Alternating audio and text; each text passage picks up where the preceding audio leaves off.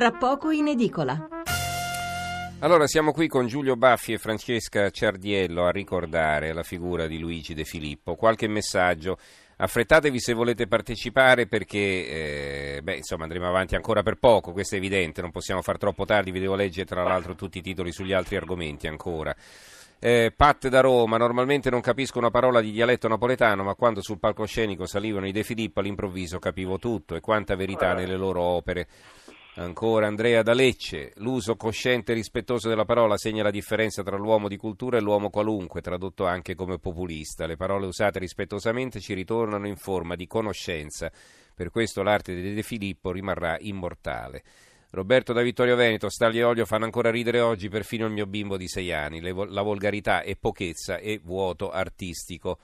Eva da Bergamo, veramente una famiglia meravigliosa. Quando sono passati da Bergamo li ho sempre visti. Esiste ancora Luca? E eh no, eh, Luca De Filippo, il figlio di Edoardo, è morto credo almeno due anni fa, se non di più.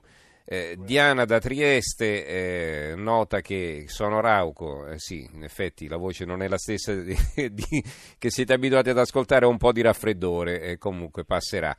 Allora, poi un'altra, un'altra, domanda, perché i programmi ministeriali, pur prevedendolo, non riescono a porgere agli studenti delle scuole superiori l'arte dei De Filippo? Eh beh, si potrebbe sicuramente parlare anche di questo, ma nelle scuole di cinematografia se ne parla come.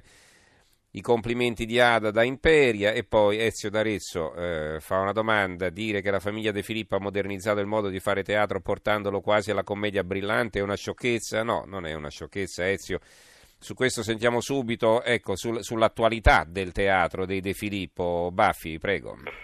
È la cosa più interessante, più curiosa e più forte, l'attualità del loro teatro, della scrittura di De Filippo, è un'attualità fortissima.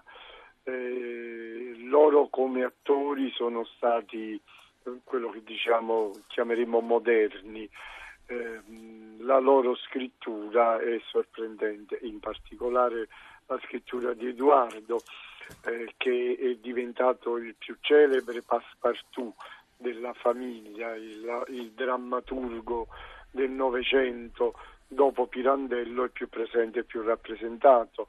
E oggi nel 2000 forse quello che ha il linguaggio e di temi più vicini a quello che è il pubblico teatrale dell'oggi.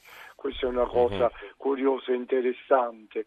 Eh, prima parlavamo del Berretta Sonagli, l'ultimo spettacolo messo in scena da Edoardo De Filippo nel 79 fu proprio il Berretta Sonagli insieme al suo Sic Sic l'artefice magico. Luigi ripropone la riscrittura del Beretta Sonagli ma i temi, quelli della famiglia, quelli della famiglia di una società che intanto sta cambiando e quindi l'amarezza attraverso il sorriso acre, il sorriso disincantato, è quello, quello che oggi può colpire, può interessare, può coinvolgere e può divertire il pubblico del teatro del nostro tempo. Allora, un altro gigante che si è incrociato con le vite artistiche di De Filippo è stato Totò, con il quale Peppino De Filippo in particolare mise in piedi questo sodalizio memorabile.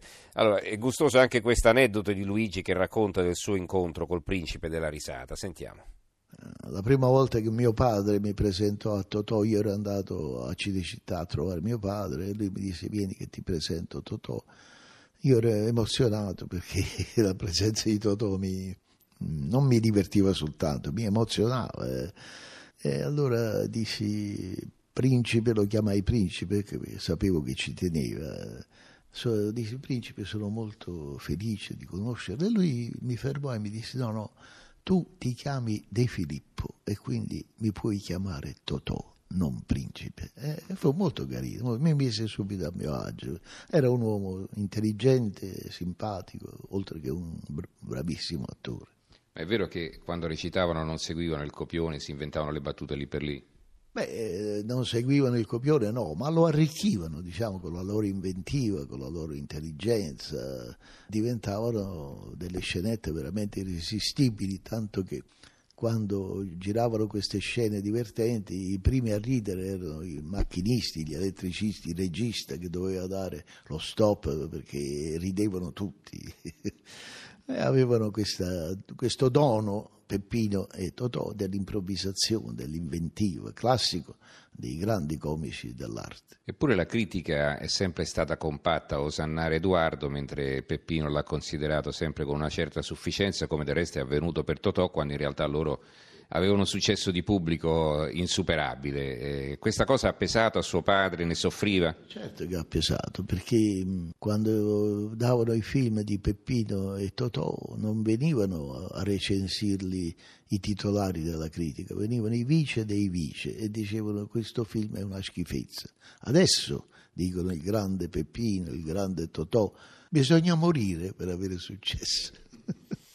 Ecco, questo fatto che poi eh, Totò e Peppino hanno avuto successo, cioè sono stati riconosciuti la loro grandezza soltanto da morti, successo l'hanno avuto anche e soprattutto da vivi perché i loro, eh, i loro film al botteghino eh, arrivavano, eh, arrivavano, così, erano insuperabili, poi tra l'altro eh, usciva un film dietro l'altro, quindi non facevi in tempo a goderti un film, a dirlo agli amici che andavano anche loro al cinema, non è come oggi che ti compravi la videocassetta o ti scaricavi il contenuto su internet che neanche esisteva, insomma, no? Ecco, quindi lì eh, eh, era, veramente, era, veramente, un punto di attrazione, quindi si aspettava l'uscita del film, no? Eh, Baffi. Ma, ma, non solo, ma eh, c'è da dire che le loro, le loro invenzioni facevano linguaggio, facevano l'italiano, modificavano i comportamenti e i modi di parlare. Uh-huh. Queste cose le troviamo ancora poi oggi nel parlare, diventano codici. Toto e Peppino costruiscono i nuovi codici di, del linguaggio de, attraverso la comicità. Questo era molto importante, non tutti l'hanno capito al momento, forse anche per la, uh, il, la quantità, erano una valanga non si riusciva probabilmente a reggere alla pressione ed erano anche tempi in cui la critica era più attenta alla scrittura che ai comportamenti. E avevano un po' la puzza sotto il naso probabilmente. Infatti anche, tendeva diciamo ad essere dai. critici mm. letterari più che anche i critici di teatro parlavano del testo.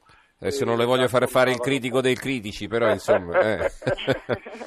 pagine eh. sono molto interessanti, le pagine della critica de, de, della prima metà del Novecento, mm. ma sono tutte di letteratura e non di comportamenti dell'attore. Lei Cerdiello che dice? Ma sì, assolutamente. Riguardo al rapporto tra Totò e Peppino, mi ricordo che il maestro spesso a casa sua ci raccontava appunto della, della famosa lettera nella mala femmina, ah. che appunto ne parlava come di un momento in cui tutti si dovevano fermare perché i macchinisti non riuscivano a riprendere la scena e ridevano, ridevano troppo e quindi le lacrime impedivano insomma, di lavorare, dovevano fermarsi e insomma, praticamente rigirare da capo la stessa scena. E poi se ci fate caso c'è un solo taglio perché mi pare si veda un momento eh, Titina dall'altra parte eccetera, cioè tutta una scena consecutiva, è incredibile sì, proprio. Lo riuscivano, riuscivano a rimanere seri poi con tutto sì, quello che dicevano. Loro, sì, mm. loro riuscivano a rimanere seri ed infatti spesso accadeva che recitando senza copione riuscivano a reggere per un'intera scena, insomma. Mm-hmm.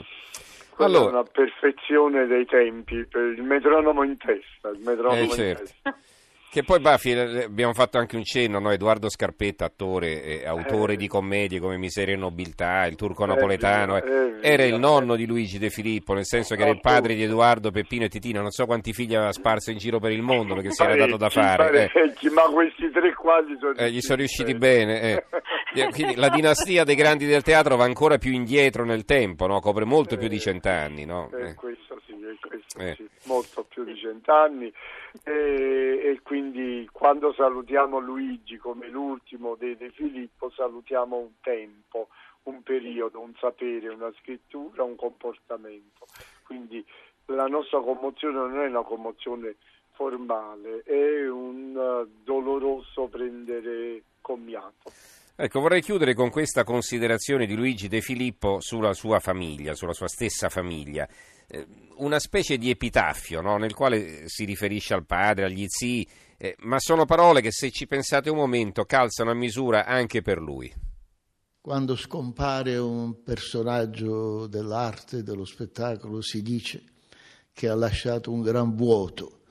Beh, I De Filippo, che sono purtroppo scomparsi, hanno lasciato un esempio, un esempio da seguire, cioè hanno mostrato come si possa fare del buon teatro, anzi ottimo teatro, coinvolgendo il pubblico e presentando delle commedie che riescono a trasmettere al pubblico delle belle emozioni. Quando questo non si verifica non c'è teatro. Il loro era un teatro umoristico, non un teatro comico. Il teatro umoristico vuol dire un teatro che presenta la parte agra, la parte amara della comicità, quella che fa riflettere, che fa pensare. Eh, il pubblico è sempre stato travagliato da momenti di perplessità, di preoccupazioni, di paure, eppure io mi ricordo che durante la guerra i teatri dove recitavano i De Filippo erano esauriti sempre, malgrado i bombardamenti, malgrado i guai, malgrado la paura della fame, eh, di morire, di essere deportati in Germania, malgrado tutto questo la gente andava a teatro a sentire i De Filippo. Allora, eh, chiudiamo questa bella pagina, sono veramente contento di essere stato qui in compagnia di Giulio Baffi e Francesca Ciardiello. Concludiamo con un ricordo allora finale di Luigi De Filippo. Cosa lascia in eredità? Ecco, perché guardiamo al futuro in positivo, come avrebbe fatto senz'altro lui. Eh. Giulio Baffi, prego. Lascia in eredità una, un, modo di, di, di rapportarsi al teatro, la onestà dell'attore, l'onestà dell'autore e la passione che si chiama dedizione a questo proprio lavoro. È un insegnamento per tutti quelli che più giovani si avvicinano al teatro e vogliono servirlo come lo serviva lui. Francesca Ciardiello lascia un esempio di fiducia nei giovani. Infatti lui ci teneva sempre a sottolineare che nella sua compagnia c'erano tanti giovani perché per lui era importante, quindi io credo che il maestro abbia lasciato sì un esempio e soprattutto una, una strada, una strada che voleva che percorressero i giovani, quindi speriamo di continuare. Certo, eh, chiudiamo con questa battuta di Paolo che ci scrive da Milano. Pe- io penso, punto, due punti, punto e virgola, e mi metto a ridere da solo come un cretino. Che meraviglia! Ed è proprio così, è proprio così. Bene, bene. Quando siamo tristi pensiamo a queste cose e ci viene subito l'allegria. E un bel saluto a Luigi. Grazie allora, grazie a Francesca Ciardiello, attrice teatrale e ha lavorato con De Filippo per tanti anni, a Giulio Baffi, presidente dell'Associazione Nazionale Critici di Teatro e critico teatrale di Repubblica. Grazie a entrambi e buonanotte allora. Buonanotte. Grazie.